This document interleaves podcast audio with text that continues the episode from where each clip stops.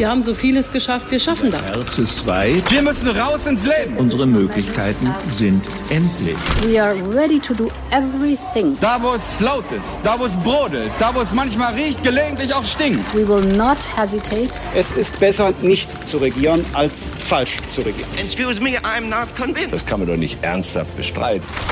Hauptstadt das Briefing mit Michael Brücker und Gordon Ripinski. Live von der Pioneer One. Herzlich willkommen zum Hauptstadt-Podcast, dem ersten im September. Es ist Freitag, der 3. September. Guten Tag, Gordon. Guten Tag, Michael. Wir freuen uns sehr, dass Sie wieder dabei sind. Und äh, ja, ich würde sagen, wir können offiziell sagen, die Frontrunner-Position im Bundestagswahlkampf hat sich geändert. Der neue Frontrunner ist offiziell Olaf Scholz. Ich glaube, das lässt sich jetzt nicht mehr negieren. Und jetzt ist die Frage, ob Armin Laschet es noch drehen kann. Wir haben uns das Triell natürlich in Adlershof live angeschaut vor Ort und äh, man hat schon gesehen, das fand ich ganz interessant, es war eine große mediale Aufmerksamkeit auf Armin Laschet, als er dann in diesen Raum kam. Verhältnismäßig wenig bei Olaf Scholz. Ich habe mich gefragt, warum das eigentlich in diesem Moment so ist, aber wahrscheinlich schaut man sich diesen Niedergang des Unionskanzlerkandidaten da gerade mit besonderer Gebanntheit an. Ich habe es wirklich ein bisschen anders erlebt, Gordon, weil ich wirklich zufällig in dem Pulk bei Armin Laschet stand und auch noch äh, die Sorge hatte, dass jetzt die Kameras auffangen, wie ich da stehe und als offizieller Unterstützer von Armin Laschet gelte, was ich natürlich mit Bausch und Bogen von mir weisen würde, wie du weißt. Natürlich. Jedenfalls stand ich wirklich zufällig in der Gruppe und die war euphorisch.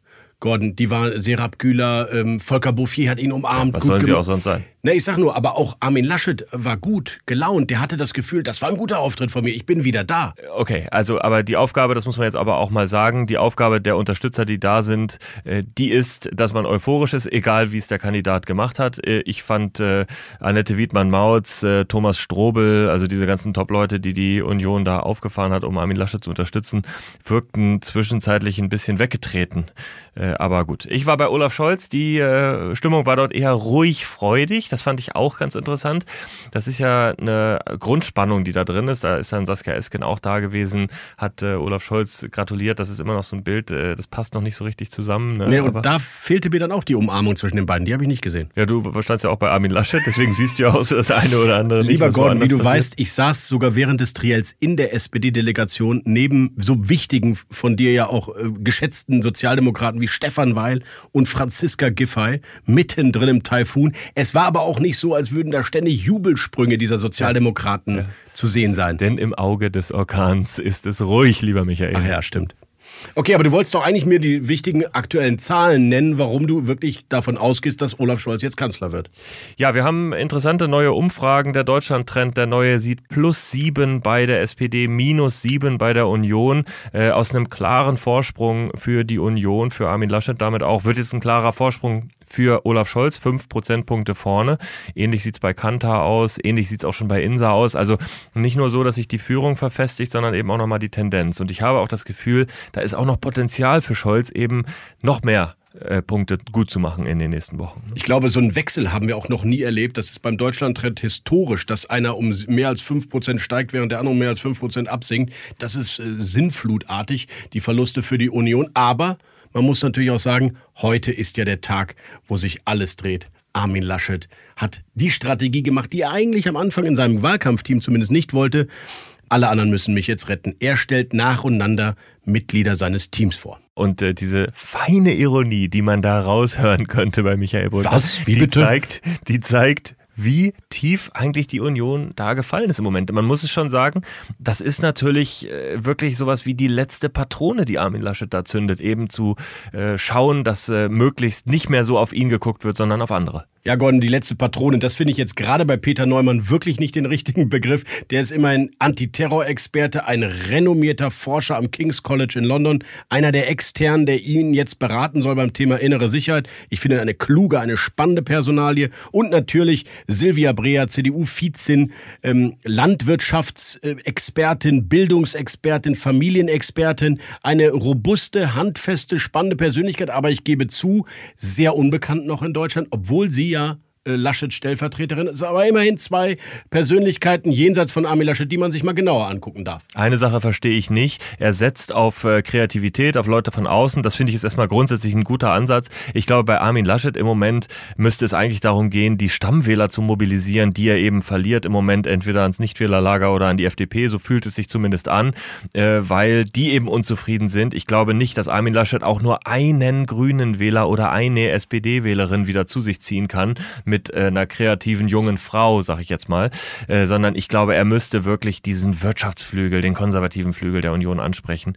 Das tut er aus meiner Sicht nicht genug. Ja, Gordon, ich muss dir teilweise recht geben. Zunächst mal zur Ehrenrettung. Äh, junge, kreative Frau Silvia Breer ist eigentlich Kernklientel der CDU, wenn ich das mal in Erinnerung rufen darf. Sie ist Kandidatin und Abgeordnete von Kloppenburg-Fechter. Das ist der Bundestagswahlkreis in Deutschland mit den meisten Erststimmen für die CDU 2017 gewesen, mit deutlich über 50 Prozent, römisch-katholisch. Sie war lange Geschäftsführerin des Kreisland-Volkverbands in Fechter. Das ist eigentlich Kernklientel, auch wenn sie mit ihrer ähm, Punkerfrisur und, und auch ihrer Art zu sprechen eigentlich ein bisschen anders daherkommt. Ich glaube, das ist eine gute äh, Frau aus der Mitte der CDU, aber du hast recht, er müsste eigentlich die Themen jetzt nach vorne stellen. Innere Sicherheit, Wirtschaftspolitik, Finanzpolitik, bei der die CDU ja eigentlich die Kompetenzwerte hat. Äh, hätte, muss man sagen. Ne? Innere Sicherheit haben sie sie auch nicht wirklich mehr. Du kannst einen Herbert Reul, so gut er seine Arbeit in Nordrhein-Westfalen auch erledigt, jetzt nicht ins Kompetenzteam stellen und Joachim Herrmann auch nicht. Und ansonsten äh, sind die Innenminister äh, entweder durch Affären gestolpert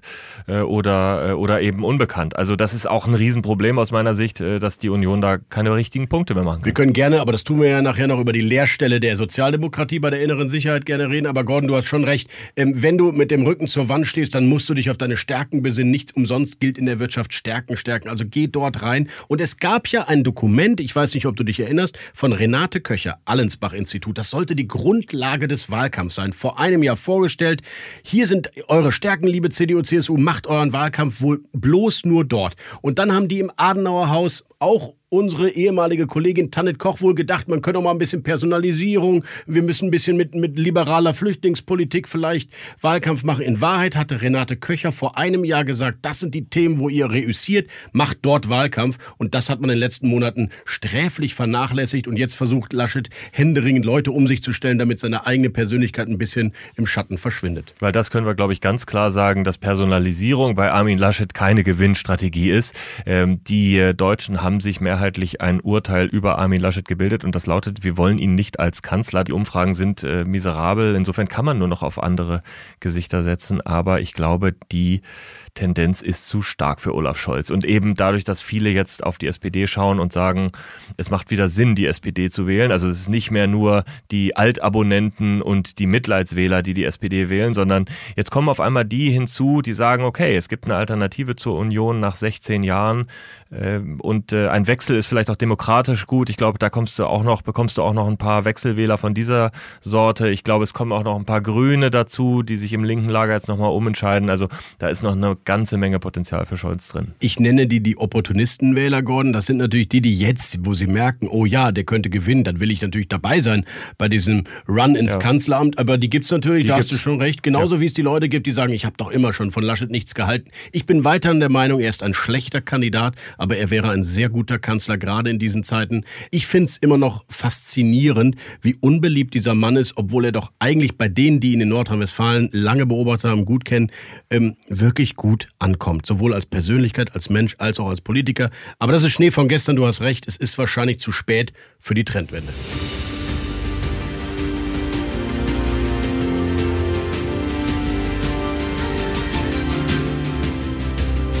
Unsere weiteren Themen heute. Wir werden einfach weiter diskutieren darüber, wie es in diesem Wahlkampf weitergeht und wie es dann vor allem auch am Wahltag am 26. September und danach weitergeht. Denn da stehen uns spannende Momente, Stunden, Tage bevor. Oder eben dann doch Wochen. Vielleicht muss die Kanzlerin auch noch an Weihnachten Kanzlerin sein. Du hast jedenfalls im Interview mit der Frau gesprochen, die all das eigentlich möglich gemacht hat. Manche spötteln zwar über sie, aber in Wahrheit ist sie natürlich die Kanzlermacherin SPD-Chefin Saskia Esken. Bei What's Left schaue ich auf einen umstrittenen Vorschlag des baden-württembergischen grünen Finanzministers Daniel Bayas. Bei What's Right kümmern wir uns um ein sehr ernstes Thema, nämlich die häusliche Gewalt, die in der Pandemie angestiegen ist. Und was dazu der CDU-Innenminister in Brandenburg, Herr Stübgen, vorschlägt. Und bei What's Next gucken wir auf das nächste Triell, denn das steht auch wieder an. Die öffentlich-rechtlichen sind dran und es gibt ein paar interessante Veränderungen. Und in unserem Lieblingsinterview ein Satz zu die zweite Influencerin der SPD im Interview. Nicht Saskia Esken, sondern Marie von den Bänken. Deep Dive. Sie, liebe geneigten Hörerinnen und Hörer dieses Podcasts, werden wissen, dass wir schon in den letzten Wochen immer wieder darüber diskutiert haben, wie es wohl weitergehen mag am Wahltag und danach. Und wir werden das auch dieses Mal wieder tun. Und das kann ich vielleicht jetzt schon enthüllen. Wir werden es auch nächstes Mal machen, denn es ist zu viel Veränderung drin im Moment. Es ist zu spannend. Wir schauen echt gebannt auf diesen Wahltag. Ich verspreche Ihnen, wir reden über Steuern, wir reden noch über Rente, wir reden bestimmt auch irgendwann um den Umbau des Sozialstaats. Aber jetzt müssen wir noch mal darüber reden, was wäre, wenn. So, und jetzt stellen wir uns einfach mal vor, die SPD ein Stückchen vor der Union und dann nochmal ein Stück dahinter die Grünen. Dann kommen FDP und Linkspartei. AfD habe ich rausgelassen, weil sie nicht für eine Koalition in Frage kommen.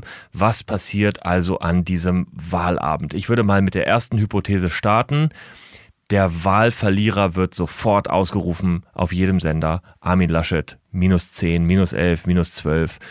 Das wird die Message des Abends sein. Es kommt aus meiner Sicht immer noch darauf an, wie groß ist der Abstand zwischen Union und SPD. Aber wenn es mehr als zwei, drei, vier Prozentpunkte sind, dann rauscht ja nicht nur der Balken nach unten, dieser schwarze, sondern der Abstand zur SPD ist dann auch noch groß. Und da wird es darauf ankommen, wer äußert sich in der CDU oder CSU als erstes vor den Kameras und sagt ganz klar, unsere Niederlage unsere Verantwortung. Ich tippe mal auf einen und der sitzt in München und heißt Markus Söder. Und damit haben wir nämlich eine sehr spannende Konstellation. Es kann nämlich sein, dass die äh, SPD und Olaf Scholz zwar einen Regierungsauftrag haben, dass sie dann vielleicht Richtung Ampel auch äh, koalieren oder sondieren wollen, aber vielleicht ein Christian Lindner von der FDP sich durchaus noch vorstellen kann, eine Jamaika-Koalition zu bilden und auch Armin Laschet womöglich noch darauf hofft, das machen zu können. Da wäre jetzt meine Vermutung, dazu wird es nicht kommen. Ich glaube, das Erste, was passiert, ist, dass Armin Laschet abgesägt wird, weil er intern äh, diesen, äh, diese Niederlage verantworten muss. Ja, die Frage ist, wie schnell Armin Laschet das für sich selbst dann auch eingesteht und es vielleicht sogar sagt und es dann sofort um einen Kampf geht, wer führt die CDU in mögliche Verhandlungen, wer wird Fraktionschef. Das ist ja dann die einzig wichtige Position einer womöglichen Oppositionspartei, ist der Fraktionsvorsitz. Ich ahne, dass sofort Jens Spahn, Friedrich Merz und Ralf Brinkhaus alle drei reklamieren werden, sie wollen Fraktionsvorsitzender bleiben oder werden und dann spricht schon kaum noch einer über Laschet am Montag nach der Wahl. Denn zuerst kommen die Parteigremien, in dem Moment wird es sich entscheiden, da wird ein hartes Urteil über Armin Laschet gefällt werden, danach wird er spätestens weg sein, wenn nicht vorher schon. Jedenfalls ist das meine Vermutung. Und dann hätten wir danach die äh, Fraktionssitzung, in der der Fraktionschef gewählt wird dann kann es eine spannende Konstellation geben, nämlich, dass in dieser Fraktionssitzung ein Fraktionschef gewählt werden muss, der womöglich auch noch die Fähigkeit hat, eine Jamaika-Koalition zustande zu bringen oder jedenfalls Christian Lindner vielleicht noch ein Angebot zu machen, was ihn aus der Ampel herausziehen könnte. Das könnte natürlich Jens Spahn sein, der nicht nur Vermieter von Christian Lindner ist, sondern ihm eigentlich auch inhaltlich und persönlich ähm, sehr nahe steht. Über viele, viele Jahre, die kennen sich. Und Jens Spahn hat immer auch ähm, seine grünen Netzwerke gepflegt. Trotz seiner konservativen Einstellung hat er mit Omid Nurupur zum Beispiel einen Gesprächskreis in Berlin gegründet, äh, der sich um schwarz-grüne Strategien kümmert. Also er wäre sicherlich einer, mit dem die Grünen könnten. Und einer, mit dem die Grünen natürlich gar nicht können, ist Friedrich Merz. Genau, deswegen wahrscheinlich hätte Friedrich Merz in dem Moment die besten Chancen auf den Fraktionsvorsitz, indem es klar ist, die Union geht in die Opposition und dann tatsächlich vielleicht mit so einem rabiaten, altkonservativ-liberalen wie äh, Friedrich Merz könnte man dann eine Art Neuanfang, Übergangsneuanfang oder wieder so eine Suche zu sich selbst von früher starten. Also das wäre möglich. Äh, Jens Spahn wäre eine Alternative für ja, für, für einen etwas milderen Kurs vielleicht sogar. Ne? Ja, und man darf Ralf Brinkhaus nicht vergessen, er, er macht gerade einen guten Job. Er, er reüssiert mit sehr guten finanzpolitisch, wirtschaftspolitischen Auftritten und Reden. Man hört das aus der Partei.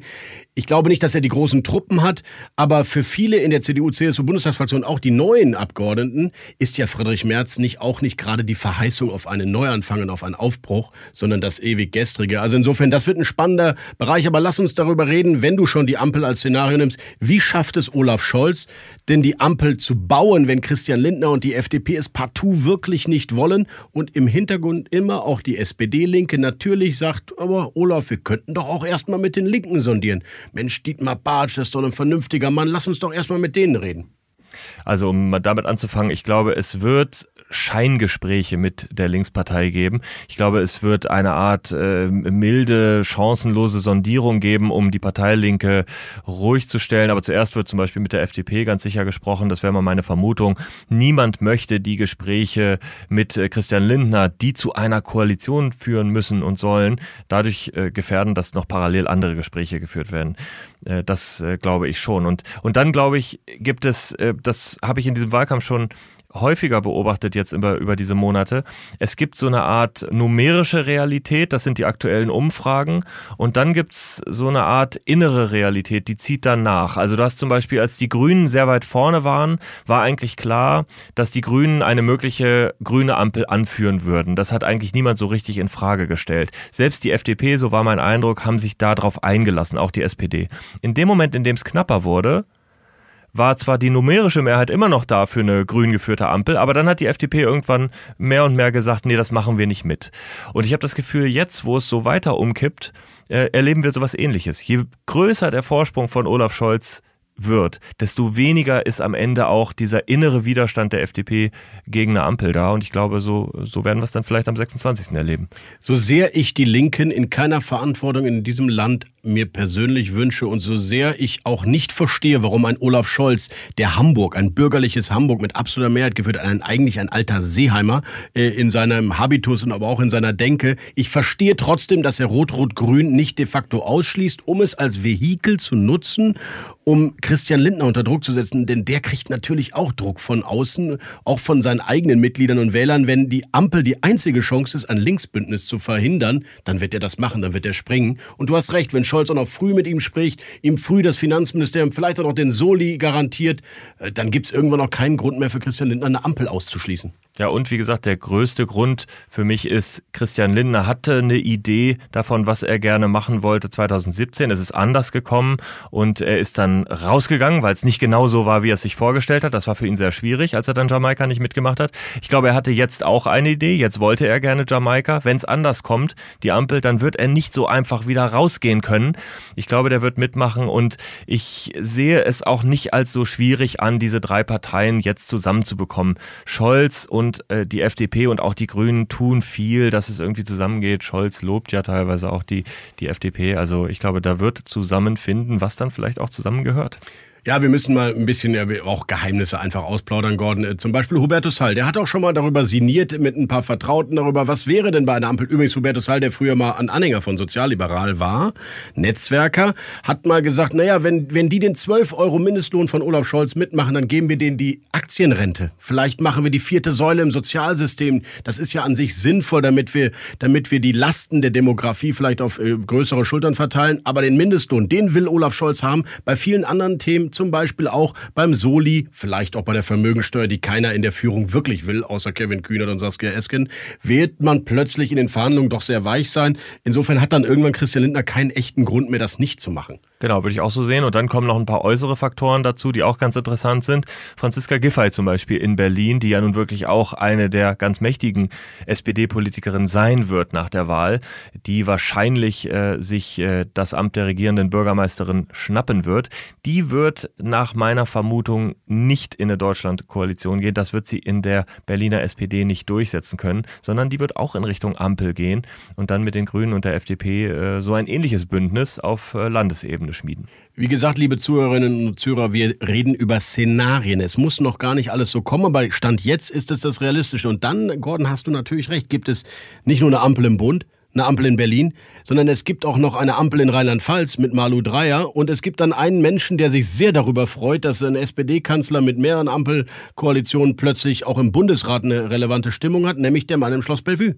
Ja, ganz genau, denn äh, Frank-Walter Steinmeier und das muss man sich einmal klar machen, wird dann auch Bundespräsident bleiben. Die FDP hat sich schon für ihn ausgesprochen, die SPD sowieso äh, und die Grünen werden dann nicht opponieren und sagen, den wechseln wir jetzt aus. Also das wird nicht passieren. Steinmeier wird das behalten. Tut das mir leid, Frau Göring-Eckardt, wenn Sie jetzt zuhören, das tut mir sehr leid, aber es wird dann wohl so sein. Es ja. wird so sein, genau, Frau Göring-Eckardt würden wir dann aber das Familienministerium äh, zum Beispiel äh, anbieten Zutrauen. können. Anbieten können wir es nicht, aber sind ihr ja, zutrauen. Doch, wir sind hier das Gremium, das die Ministerien verteilt. Äh, und dann gibt es noch eine weitere hochinteressante Personalie, finde ich, über die man sich nicht so viel Gedanken macht im Moment, äh, die sich aber auch verändern wird. Nämlich, wenn es so kommt, wie es aktuell aussieht, dann wird auch der Bundestagspräsident von der SPD gestellt werden. Oh. Äh, und äh, das finde ich sehr, sehr spannend. Bedeutet natürlich erstmal für Wolfgang Schäuble, ähm, er muss wahrscheinlich dann in die zweite Reihe rücken und Bundestagsvizepräsident werden, wenn die CDU ihm das Amt dann noch gibt, was sie wohl tun würde. Aber du hast recht, äh, wer wird denn dann Bundestagspräsident unter einem SPD-Kanzler? Ja, um das nochmal zu sagen, Wolfgang Schäuble wird 2022 50 Jahre lang im Parlament sein. Aus meiner Sicht der Grund, warum er jetzt noch mal eine Legislaturperiode drangehängt hat. Wahrscheinlich wird er auf alle Ewigkeit der einzige Politiker in der Bundesrepublik sein, der, der 50 Jahre im Parlament gemacht hat. Und er wird das in der zweiten Reihe erleben. Gordon, aber abwarten. Man hat auch über Gerd Müller gedacht, dass er für immer der Torschützenkönig bleiben wird in der Bundesliga. Ja. Und dann kam Lewandowski. Ja, stimmt, stimmt auch. Und man hat, ich dachte, du redest über den Entwicklungsminister. Auch über den hat man nicht unbedingt gedacht, dass er mal die führende Stimme in einer internationalen Organisation für Deutschland sein wird. Aber gut, das ist eine andere Sache. Wer wird ähm, dann Bundestagspräsident? Wer wird Bundestagspräsident? Mein heißester Tipp, Rolf Mützenich. Ich glaube, ähm, es gibt, es gibt äh, keinen äh, typischen äh, seniorigen äh, Politiker, der das werden würde. Mützenich ist zwar eigentlich nicht vom Typ her so bollerig, wie man das da sein müsste und könnte, aber mein Gefühl ist, äh, er wird nicht Fraktionschef bleiben, er wird als NRW-Mann nicht ins Kabinett gehen unbedingt. Ist nicht ausgeschlossen, aber ich könnte mir vorstellen, er wäre der Bundestagspräsident. Wenn er nicht solche verrückten außenpolitischen Forderungen manchmal hätte und solche unglaubliche Antipathie gegenüber so wichtigen Sachen wie bewaffneten Drohnen, äh, ist er sicherlich ein guter Mann, eigentlich ein integrativer Typ. Und dann würde ich ja sagen, wird Carsten Schneider Fraktionschef der SPD oder ist das dann schon ministertauglich, was was dann da kommt. Lass uns mal über die Kabinettsliste spekulieren bei der Ampel. Ja, es ist erstmal vielleicht, um das zu sagen, es ist nicht ganz einfach. Es äh, kursierten in dieser Woche in Berlin ja auch äh, verschiedene Papierchen, auf denen Dinge aufgeschrieben waren und äh, manche Sachen waren da unlogisch, aber es wird nicht ganz einfach. Erstmal wissen wir noch nicht genau, wie viele äh, Ministerien an die Parteien gehen. Ich glaube, man könnte davon ausgehen, dass es sechs gibt für die SPD, vielleicht fünf für die Grünen, vielleicht vier für die FDP. Kommen wir damit hin? Dann, dann sind wir bei 15, also 16 haben wir, aber ja. Plus Kanzleramt. Plus Kanzleramt, ja. ja. ja. Genau, also das könnte so aufgehen. Ähm, bei der SPD ist klar, es wird paritätisch. Ich glaube, klar ist, dass neben bei Olaf Scholz, auch. bei den Grünen auch, genau. Klar ist bei der SPD, dass äh, Wolfgang Schmidt natürlich wieder seinem äh, Vertrauten und Chef Olaf Scholz folgt als Kanzleramtschef vielleicht als Staatssekretär, vielleicht als Minister, das ist ein bisschen unklar, ist ein bisschen anders als bei äh, Leminski für Laschet. Ja, und dann brauchen wir Frauen und Männer verteilt. Bei den Frauen würde ich sagen, eindeutig, Saskia Esken wird ins Kabinett gehen. Ich glaube, Rheinland-Pfalz wird Stefanie Hubich schicken. Die wäre eine mögliche Justizministerin, die war schon im Gespräch, als es um die Nachfolge von Katharina Barley ging. Äh, damals äh, wurde es dann äh, Christine Lambrecht, also Stefanie Hubich, glaube ich, ist auch fast gesetzt. Ja, und dann braucht man eigentlich noch eine Frau und NRW muss auch vertreten sein. Also vielleicht kann sich Svenja Schulze dann auch tatsächlich nochmal in ein nächstes Kabinett retten. Ja, und einer kann sich auch freuen, weil der bleibt wahrscheinlich dann einfach im Amt, Hubertus Heil. Weil Arbeit und Soziales wird die SPD natürlich nicht abgeben wollen, auch nicht in einer Ampel. Genau, Hubertus Heil bleibt im Amt. Der wäre natürlich auch ein möglicher Fraktionschef. Ähm, aber ähm, das wird nochmal eine ganz interessante Konstellation, weil es da drei Niedersachsen gibt, die einen Anspruch auf ein höheres Amt anmelden. Wir haben Heil, ja. der äh, er hat sondiert, ob er äh, Fraktionschef werden könnte. Das war alles noch unter der Prämisse, dass die SPD in die Opposition geht. Damals ähm, hatte Matthias Miersch, der Hannoveraner Fraktionsvize, die Mehrheiten auf seiner Seite. Er ist Parteilinker und ähm, die Seeheimer mögen ihn auch. Also der hat auch eine gute Position. Ja, und dann gibt's noch Klaas Klingbeil, der natürlich als Generalsekretär der Hauptverantwortliche politisch für eine sehr, sehr gute Kampagne sein wird auf der Organisationsebene. Und äh, Klingbeil wird aus meiner Sicht dann ins Kabinett gehen. Wäre ein möglicher Verteidigungsminister übrigens. Dazu muss man wissen, liebe Zuhörerinnen und Zuhörer, dass Lars Klingbeil im Ausschuss für Verteidigung war, aber in seinem Wahlkreis einer der größten Bundeswehrstandorte Deutschlands, nämlich die Hindenburg-Kaserne in Munster ist und er dafür in den letzten Jahren immer sehr gesorgt hat, dass dort sehr viel Geld hinfließt. Also der hat ein Fable für die Bundeswehr, das stimmt wohl. Genau, Lars Klingbeil wäre auch ein möglicher Parteichef für den Fall, dass Norbert Walter Borjans zurückziehen würde im Dezember. Das könnte eine Art Erneuerung in der Doppelspitze geben, zusammen mit Saskia Esken. Das wäre ein charmantes Signal. Und äh, der neue Generalsekretär, da würde ich mich mal drauf festlegen, das ist Kevin Kühnert. Gott bewahre. Aber jetzt hast du natürlich geflissentlich die Leerstelle vergessen bei der SPD, die früher mal auch ein Grund war für mich, sich positiv der SPD zu nähern, nämlich Otto Schilly, Innenminister für die SPD, Sheriff Otto. Und jetzt, wer würde eigentlich Innenminister bei, in einer Ampelkoalition? Bei der SPD ist weit und breit nichts zu sehen. Der Mann aus Niedersachsen will nicht. Wer jetzt? Naja, also äh, der Mann aus Niedersachsen will nicht, damit meinst du Boris Pistorius. Ich glaube, der würde sich das schon vorstellen können, aber Boris Pistorius ist auch ein möglicher Nachfolger von Stefan Weil, wenn der irgendwann mal nicht mehr Ministerpräsident werden will. Das Problem ist aber, er ist eben einfach noch ein weiterer Mann aus Niedersachsen, deswegen kommt Boris Pistorius nicht so richtig in Frage. Ich glaube, eine äh, interessante Innenministerin wäre Franziska Giffey gewesen. Die wird nun Regierende, äh, womöglich in Berlin und äh, damit ist es tatsächlich so, dass es keine klassische äh, sich aufdrängende Bewerbung mehr gibt. Die innenpolitische Sprecherin der SPD heißt Ute Vogt. Sie heißt Ute Vogt, Manche das Menschen ewige Talent, sich. das ewige Talent der SPD, durch kein Zitat bisher jemals aufgefallen, hat sich auch nicht neu erfunden als innenpolitische Sprecherin, wie es mir mancher verkaufen wollte. Also insofern kann man eigentlich nur eins machen bei der SPD, dieses Ministerium abgeben. Und zwar an FDP oder Grüne. Und deswegen müssen wir jetzt über die Partei reden, über die wir noch gar nicht reden, nämlich die Grünen. Die haben ein strategisches Interesse, bei den Themen zu reüssieren, wo sie bisher nicht verortet werden. Dazu gehört die Innenpolitik. Robert Habeck hat das hier an Bord der Pioneer One sogar schon mal zu uns gesagt, dass das ein spannendes Ressort für die Grünen wäre. Da gibt's die Polizistin Irene Michalic, die im Bundestag sich mit diesen Themen auseinandersetzt. Es könnte natürlich auch ein Cem Özdemir eventuell. Also insofern, die Grünen könnten innen machen. Ja, wäre eine spektakuläre Personalie. Irene Mihalic, die äh, erste Grüne, die erste Frau, äh, auch äh, in dem Alter äh, wäre sie neu als Innenministerin. Wäre sehr, sehr spannend, äh, auch als Polizistin mit diesem Background. Wäre eine sehr mutige Personalie, aber ich könnte es mir vorstellen, denn auch wenn wir jetzt zur FDP gucken, naja, oder lass uns doch mal drüber nachdenken. Warum eigentlich nicht Joachim Stamp? Sehr gute Idee. Joachim Stamp ist einer der Vertrauten von Christian Lindner. Er macht ja auch Migrationspolitik in Nordrhein-Westfalen, hat Ambitionen, ist allerdings Politologe und Philosoph und Religionswissenschaftler. Ich glaube, im Innenministerium ist immer noch ganz gerne ein Jurist gesehen. Bei Frau Michalic ist immerhin eine promovierte Kriminologin. Ist ja auch ganz spannend. Also ich glaube, da, da wird das Ministerium etwas dagegen haben, wenn Politologen jetzt auch äh, Bundesinnenminister werden können. Ich finde diese Blicke in den Lebenslauf wirklich immer spannend, weil sie eigentlich auch was mit Autorität in einem Ressort zu tun haben. Ob die Leute Lust darauf haben, dass einer, der ein bisschen Ahnung wenigstens von einem Fach hat, dann auch das, äh, politisch, die politische Verantwortung für dieses Ressort übernimmt. Ich finde es insgesamt irre, dass wir bis auf Boris Pistorius überhaupt keinen Namen von einem Innenminister in Deutschland haben, den wir sofort als ministrabel äh, ansehen. Also dass da weder bei der Union noch bei der SPD im weiteren Sinne, auch nicht wirklich bei der FDP Namen Einspruch, sind. euer Herrn. Ich will natürlich trotzdem Herbert Reul sagen. Herbert Reul, ja, ja, er macht einen recht. guten Job. Er ist ein leidenschaftlich Ja. engagierter Innenminister mit, mit klaren Akzenten. Aber es stimmt natürlich, es ist ein Mann aus dem Westen. Er ist fast 70 Jahre alt und er wird auch selbst in einem Ab- Kabinett Laschet würde er keine Rolle mehr in Berlin spielen. Aber bekannt ist er schon. Und Joachim Herrmann, der bayerische Innenminister, ist übrigens die Alternative zu Markus Söder. Wenn morgen Markus Söder das Land verlassen würde und sagt, ich mache jetzt irgendwie Privatier in Australien, wäre Joachim Herrmann Ministerpräsident in Bayern. Da bin ich fest von überzeugt. Aber du hast recht, die neuen Stars in der Innenpolitik äh, sind nicht zu sehen, außer Boris Pistorius. Es ist interessant, finde ich, dass sich niemand dieses Themenfeld greift. Jetzt haben wir wieder so viel über Personal gesprochen, Gordon. Ich will nur einmal nochmal inhaltlich, die Ampel ist realistisch. Ich will nur nochmal sagen, wir haben noch drei Wochen. Das ist es noch nicht gewesen, eventuell. Da können noch ganz viele Themen kommen. Ich bin gespannt. Ich glaube, es wird am Ende eng.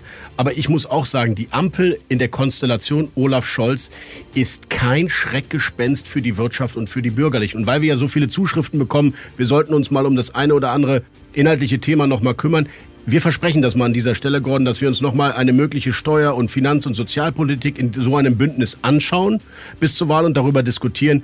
Ich glaube, dass der Pragmatiker Olaf Scholz einige Dinge abräumen wird, vor denen im Moment die Wirtschaft Angst haben. Zum Beispiel Vermögensteuer oder so. Das wird es dann einfach nicht geben. Das ist äh, Zustimmung. Und ich, während du das gesagt hast, habe ich gedacht, was das doch für ein geschichtlicher Moment ist, in dem wir gerade hier Politik beobachten miteinander. Völlig unabhängig davon, äh, welche Seite wir beobachten. Aber so eine Verschiebung im Wahlkampf und, und so ein Regierungswechsel, wenn er passieren sollte, ist ja nun wirklich auch was ganz Tolles in der Demokratie. Ne? Das ist was ganz Spannendes äh, nach 16 Jahren, wenn es dazu kommt. Und ähm, ja, ich schaue mir das fasziniert an gerade. Ja, und eine faszinierende Persönlichkeit. Man kann zu ihr stehen, wie man will, aber ist Saskia Esken von, von der, vom politisch rechten Lager wirklich fast gehasst? Ist sie in der SPD immerhin so weit gekommen, dass sie als Parteivorsitzende eventuell einen Kanzler mit möglich gemacht hat? Ich bin sehr gespannt auf dein Interview mit ihr. Hören wir jetzt mal rein. Interview der Woche. Frau Esken, ich grüße Sie. Guten Morgen, Herr Prinzin. Frau Esken, ein Kanzlerkandidat der Mitte und die Parteiführung stramm links stehend. Wiederholt sich eigentlich gerade der Erfolg der SPD von 1998? Gerade im Moment äh, steht die SPD äh, geschlossen und äh, geeint da wie noch selten zuvor und wir gehen gemeinsam auf einen großartigen Erfolg bei der Bundestagswahl zu. Es gibt ja dieses Bild, dass Sie, die eher linken Parteivorsitzenden, jetzt möglichst ruhig sind im Wahlkampf, damit Olaf Scholz, der Kanzlerkandidat, durchmarschieren kann. Ärgert Sie das manchmal, dass man Sie da so gering schätzt? Ach, ich, ich finde dieses Bild ähm, einigermaßen äh, ambivalent und nicht stimmig, äh, dass einerseits wir offensichtlich jetzt die, nicht die Macht haben, äh, ab und an mal gehört zu werden, dass wir ja, jemand anders die Macht habe, uns zu verstecken. Aber äh, wie durch ein Wunder verkehrt sich dieses Verhältnis dann am Wahlabend. Das ist eine komische Idee. Ähm, wir sind alle zusammen jetzt ähm, äh, überall im Land unterwegs, um unsere Kandidierenden äh, zu unterstützen bei einem guten und erfolgreichen Wahlkampf, um äh, dann auch als Wahlsieger hervorzugehen oder Scholz zum Bundeskanzler zu machen und eine progressive Regierung anzuführen. Die Umfragen geben Ihnen im Moment recht. Das Kanzleramt ist tatsächlich für die SPD in greifbare Nähe gerückt. Trotzdem brauchen Sie ja wahrscheinlich neben den Grünen noch einen weiteren Koalitionspartner. Was ist Ihr persönlicher Anspruch an diesen Partner? Wir haben äh, den ganz ähm, äh, gemeinsamen auch äh, Anspruch daran, dass wir äh, das Land, dass wir wichtige Zukunftsmissionen zu gestalten haben, dass wir jetzt ähm, ähm, eine starke Regierung brauchen, die auch ähm, äh, auf der Investitionsseite und auf der aktiv handelnden Seite gut aufgestellt ist, dass wir eine Wirtschaftspolitik äh, brauchen, die auch wirklich gestalten will, äh, dass wir verlässlich sein wollen, äh, natürlich in Bezug auf die innere, auf die äußere Sicherheit, aber auch auf die soziale Sicherheit. Dann nehmen wir mal zwei Punkte raus, die Sie gerade genannt haben. Sie wollen gerne investieren, eine aktive Wirtschaftspolitik haben Sie da genannt. Das heißt also, die Schuldenbremse ist Ihnen nicht so wichtig. Da kommt es zum Konflikt mit einer FDP. Das ist nicht eine Frage der Schuldenbremse, sondern es ist eine Frage der Verantwortung für unser Land. Wir müssen investieren. Ähm, in vielen öffentlichen Bereichen haben wir ein Problem der Investivkraft ähm, in, in der öffentlichen Infrastruktur, in der Bildung, in der Infrastruktur der, der Stromnetze, der erneuerbaren Energien. Äh, um nur einige zu nennen, muss, in, muss investiert werden. Die Digitalisierung des Gesundheitswesens, äh, unserer öffentlichen Verwaltung da dürfen wir nicht hinten anstellen, äh, damit wir eben auch wirtschaftlich stark bleiben. Und da werden alle äh, möglichen Koalitionspartner in die Verantwortung genommen. Können Sie sich vorstellen, dass man dafür auch die Steuern erhöhen muss? Es ist äh, natürlich notwendig, dass äh, der Staat diese, die, die, diese investive Kraft auch äh, entwickeln kann und das wird sich aus einem Mix an Maßnahmen auch ergeben. Also ja, Steuererhöhung. Wir haben äh, als SPD ja ein klares Steuerkonzept vorgelegt. Wir wollen die, äh, die Mitte insbesondere, die geringen und die mittleren Einkommen äh, bis äh, zu 95 Prozent äh, der Erwerbstätigen und äh, der Einkommen entlasten. Das ist auch dringend notwendig. Ähm, das Einkommen, wie sie ähm, Olaf Scholz oder auch ich beziehen, stärker zur Verantwortung gezogen werden sollen, ist Teil dieses Konzepts. Was halten Sie denn von dem Rest des Solis, der noch verbleibt? Die SPD will ihn eigentlich nicht abschaffen. Das Verfassungsgericht hat eigentlich ein klares Urteil gesprochen. Und ein Koalitionspartner FDP würde keine Koalition eingehen, ohne dass der Soli komplett abgeschafft ist. Wie kommen Sie da raus aus dem Problem? Ach, ähm, ich höre äh, eine ganze Menge äh, Nachrichten in diesen Tagen, wer alles unter welchen Umständen, unter keinen Umständen in Koalitionen geht. Wir werden nach der Wahl äh, mit möglichen Partnern besprechen, äh, was da geht. Für meine äh, Interpretation ist ganz klar, aus dem Solidaritätszuschlag ist ein wirklicher Solidaritätszuschlag geworden. Ähm, jetzt so ähm, die oberen vier Prozent der Einkommen diese Solidarität noch leisten und die können es auch leisten. Eine andere Möglichkeit, um ein bisschen mehr Steuergeld einzusammeln, kommt von den Grünen aus Baden-Württemberg. Dort gibt es die Idee, dass Steuersünder sozusagen durch eine Art Register bekannt gemacht werden können. Was halten Sie davon? Es ist ähm, eine wichtige Aufgabe ähm, äh, des Staates und vor allem der, der Finanzministerien dafür zu sorgen, dass Steuerehrlichkeit ähm, in, allen, äh, in allen Bereichen auch äh, umgesetzt wird. Dazu braucht es vor allem Personal um das auch umsetzen zu können. Die Möglichkeit, anonym auch Hinweise zu geben, ist schon lange auch auf allen Ebenen gegeben. Das ist keine große Veränderung. Aber finden Sie die Idee grundsätzlich richtig, das auszubauen? Es ist grundsätzlich richtig, ähm, die, die, die Strafverfolgung von Steuerhinterziehung auf, auszubauen und das auch ähm, vor allem durch äh, multilaterale und internationale Zusammenarbeit auszubauen, denn äh, da liegen ja die großen ähm, äh, und interessanten Möglichkeiten auch der Steuerhinterziehung in der internationalen Verschiebung von, von Gewinnen und ähm, in äh, kreativen Steuertricks, die man kriminell nennen muss, wie wir es beispielsweise bei Cum-Ex ja erlebt haben. Gut, das ist die internationale Ebene, da sind sich, glaube ich, alle einig. Aber nochmal, auf der nachbarschaftlichen Ebene, auf der kommunalen Ebene, wenn es wirklich um äh, Verstöße geht, die man mitbekommt und die man dann melden soll, finden Sie, ist das der richtige Weg? Es ist äh, notwendig, ähm, das hatte ich gesagt, äh, vor allem ähm, äh, beim, bei der personellen Ausstattung auch der Finanzbehörden dafür zu sorgen, dass Steuerhinterziehung auch strafverfolgt werden kann. Wir kommen einmal zur Linkspartei, denn auch die sind ja ein möglicher Partner. Ist die Linkspartei mit ihrem außenpolitischen Kurs aus Ihrer Sicht ein ernstzunehmender Koalitionspartner für eine kommende Regierung? Wir haben in den letzten äh, Tagen, ja vergangene Woche, äh, tatsächlich erlebt, dass die Linkspartei aus ihrer oppositionellen Rolle heraus ein Abstimmungsverhalten an den Tag gelegt hat, das man wirklich als problematisch, ähm, äh, schon fast als verantwortungslos bezeichnen muss, den Soldatinnen und Soldaten äh, die Unterstützung des Mandats zu verweigern durch diese äh, überwiegend äh, Enthaltung. Das ist schon ähm, ein Zeichen dafür, dass da auch äh, eine Re Regierungsbereitschaft eher in Frage zu stellen ist. Ähm, aber äh, insgesamt reden wir über Koalitionen nach der Wahl. Äh, das gebietet auch die Demut vor dem Wähler.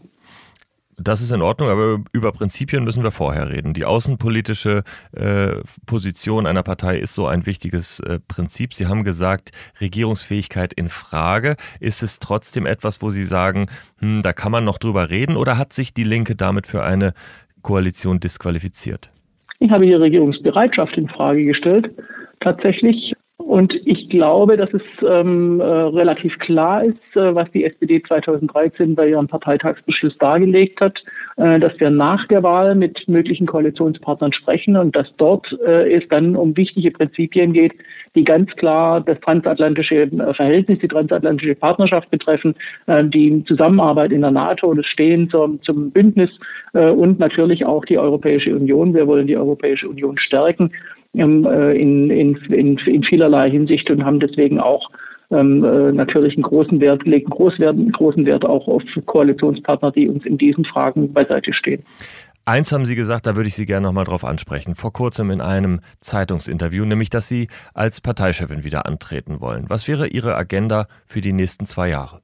Ich habe dort tatsächlich gesagt, ich habe noch eine Agenda. Wir haben uns äh, vorgenommen, äh, neben vielen weiteren äh, Themen die, die ähm, Digitalisierung und die Modernisierung der Partei voranzutreiben, mehr Beteiligung möglich zu machen. Und äh, dort haben wir noch eine Strecke zu gehen. Es ist wichtig, dass ähm, äh, Parteien sich öffnen, auch der der äh, nicht nur der Mitgliedschaft, sondern auch ähm, äh, weiteren befreundeten äh, Organisationen, Kräften.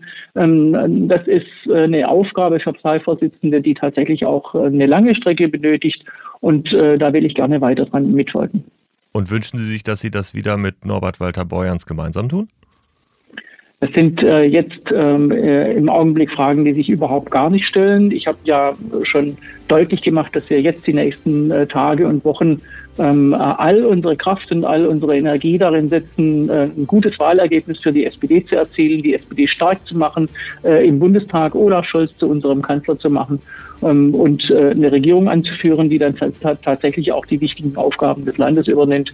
Äh, da steht die Partei in, in zweiter Reihe. Frau Esken, ich danke Ihnen herzlich für das Gespräch. Sehr gerne. Und Gordon, what's left? Gordon, du sprichst heute über einen, den ich eigentlich für einen sehr klugen Grün halte, aber seinen jüngsten Vorschlag wirklich irre finde. Ja, es geht um Daniel Bayas, den grünen Finanzminister in Baden-Württemberg, so etwas wie der Shootingstar der Partei und womöglich auch ein Nachfolger für Winfried Kretschmann. Er will jetzt anonyme Hinweise für Steuersünder etablieren im Bundesland. Also man soll auf einem Portal ähm, die Möglichkeit haben, ohne dass man Namen hinterlässt, äh, zu sagen, die oder jene Person ist ein Steuersünder. Und äh, das findest du falsch. Und ich finde, es ist eigentlich nur eine konsequente Fortsetzung äh, dessen, was man, äh, was man eben so macht, dass man versucht, Steuerkriminalität aufzudecken. Gordon, ich bin entsetzt, sowohl, dass du das gut findest, als auch, dass es Daniel Bayers macht. Und ich wundere mich, warum Norbert Walter Beuerns, der übrigens erfolgreich Steuerbekämpfung und Steuerhinterziehung bekämpft hat, nicht sich längst geäußert hat und gesagt hat, was redest du da für einen Quatsch, Bayers? Ich finde das schlimm. Das appelliert an die niedersten Instinkte der Menschen, nämlich äh, den Nachbarn zu denunzieren. Man erlebt das jeden Tag, wenn man mit seinem Gartenzaun einen Zentimeter schon zu weit rückt, dass einem das Ordnungsamt auf die Pelle äh, gehetzt wird. Ich finde das traurig, ich finde das schlimm. Das zeigt für mich ein, ein Menschenbild, das nicht meines ist. Und das erinnert leider auch an sehr dunkle Momente dieser Geschichte, äh, wo, die, wo die Denunzianten ähm, wirklich die Helden einer künftigen ähm, ähm, Regierung und eines Regimes war. Ich finde es wirklich schade, dass so etwas von einem so klugen Mann kommt. Ja, und ich glaube, Hinweise auf äh, Steuerkriminalität konnten schon immer gegeben werden. Jetzt wird das einfach nur äh, konsequent ins digitale Zeitalter übersetzt. Ich sehe da überhaupt kein Problem mit, wenn sich niemand etwas zu Schulden kommen lässt in einem großen Maße, so dass es auch jemand äh, denunzierfähig mitbekommt, äh, dann ähm, äh, muss man auch nichts fürchten und ihr im Nikolassee, ihr zeigt euch gegenseitig sowieso nicht an, oder? Das erinnert mich wirklich an früher. Früher hieß der Satz in der Nachbarschaft, wenn das der Führer wüsste. Ich finde es traurig und ähm, äh, eigentlich äh, unmöglich, aber gut. Die Botschaft dahinter ist fatal. Und Michael, what's right? Ein ernstes Thema, Gordon, nämlich die häusliche Gewalt ist in Pandemiezeiten gestiegen. Die Übergriffe, vor allem natürlich von Männern auf Frauen, auf ihre ehemaligen Lebensgefährten und ähm, Ex-Frauen, ist dramatisch gestiegen. Ein Innenminister, nämlich der Brandenburger Innenminister Michael Stübgen, hat im Gespräch mit unserem Kollegen Rasmus Buchsteiner neue Vorschläge, wie man mit diesem Problem in der Kriminalität umgeht. Und ich finde, wir hören mal kurz in das Gespräch der beiden rein. Auch in der Geschichte unserer Rechtsprechung ist ja so, dass so häusliche Gewalt über viele Jahre als, naja, Kavaliersdelikt wahrgenommen wurde, was es unter gar keinen Umständen ist. Und in diesem Fall muss die Polizei mehr, schneller und effektiver eingreifen können. Äh, effektive Durchsetzung des Abstandsgebotes für prügelnde Männer bis hin zur Möglichkeit äh, einer elektronischen Fußfessel um auch kontrollieren zu können, dass das nicht geht. Und hier möchte ich zu härteren Maßnahmen kommen und ich glaube, dass äh, es notwendig ist. What's next? In der nächsten Woche gibt es am Sonntag das zweite TV-Triell, wo sich die drei Kandidatinnen und Kandidaten ums Kanzleramt miteinander wettstreitenderweise die besten Argumente versuchen wegzunehmen. Äh, und äh, es wird bei den öffentlich-rechtlichen stattfinden und äh, bei ARD und ZDF und es gibt ein paar Änderungen. Ja, es wird Änderungen geben, alleine dadurch schon, dass sie beim öffentlich-rechtlichen gesagt haben, wir machen das jetzt alleine, wir wollen keine Kooperation mehr mit anderen Sendern. Dann wollten sie aber unbedingt das erste Triell haben, was leider nicht gelungen ist, weil unser Kollege Nikolaus Blome, glaube ich, früher angefragt hat für RTL. Jetzt sind sie mittendrin. Oliver Kör und Maybrit Illner moderieren. Es wird neue, andere Themenblöcke geben. Auch zum Beispiel Digitalisierung und Bildung soll jetzt eine Rolle spielen. Das ist ja beim letzten Mal etwas zu kurz gekommen. Und ich hoffe, dass die drei Kandidaten sich mal so einen amerikanischen Moment versuchen vorzubereiten, dass sie mal persönlich werden, dass sie ähm, ihre, ihre inhaltlichen Themen mit einer individuellen Geschichte verbinden. Ein bisschen Pathos, so das, das fand ich bei den TV-Duellen, äh, Debatten in, in den USA immer sehr reizvoll und äh, das hat mir letztes Mal gefehlt. Wir sind gespannt und gucken auf jeden Fall zu. Einsatz zu das bekanntlich kürzeste Interview der Berliner Republik. Dieses Mal mit Marie von den Bänken. Eine Influencerin, ein Model, eine politische Kommentatorin mit Charme und mit Witz und SPD-Mitglied. Sie setzt sich ein für den Wahlkampf von Olaf Scholz. Ich habe mit ihr gesprochen und hier ist auch schon der erste Begriff. Armin Laschet. Wärst du doch in Düsseldorf geblieben. Olaf Scholz. Wird unser nächster Kanzler und sich dann ziemlich viel mit Tierschutz beschäftigen müssen. Dafür werde ich schon sorgen. Soziale Medien. Fluch und Segen. Ich werde es aber immer lieben, denn in gewisser Weise ist Marie von den Bänken auf Twitter geboren worden. Links Twitter. Links Twitter? Ähm, also bei mir auf dem iPhone ist die App rechts unten. InfluencerInnen. Es gibt viele sehr gute und viele sehr schlechte. Das ist ein bisschen so wie mit Politikern. Parität. Pari tät wirklich einigen gut. Lena Gerke. Also ihre Weihnachtsfeiern sind legendär. Vielen Dank, liebe Frau von den Bänken. Bis zum nächsten Mal. Gordon, es war schön mit dir. Es wird spannend. Du hast deinen Favoriten äh, auserkoren. Ich glaube jetzt, dass Armin Laschet mit Peter Neumann nochmal den Wind dreht in den Umfragen. Warten wir es ab. Hm. Okay, also ähm, ich äh, schaue mir das mit Spannung an. Ich freue mich, dass Sie wieder dabei waren und schicken Sie uns doch bitte nochmal Feedback, Hinweise, alles, was wir in den nächsten Wochen unbedingt noch bedenken sollen, an g.repinski.mediapioneer.com. Wir freuen uns über Lob, Kritik Anregungen. Bis zum nächsten Mal. Ciao, ciao. Adieu und auf Wiederhören. Hauptstadt das Briefing mit Michael Brücker und Gordon Ripinski. Live von der Pioneer One.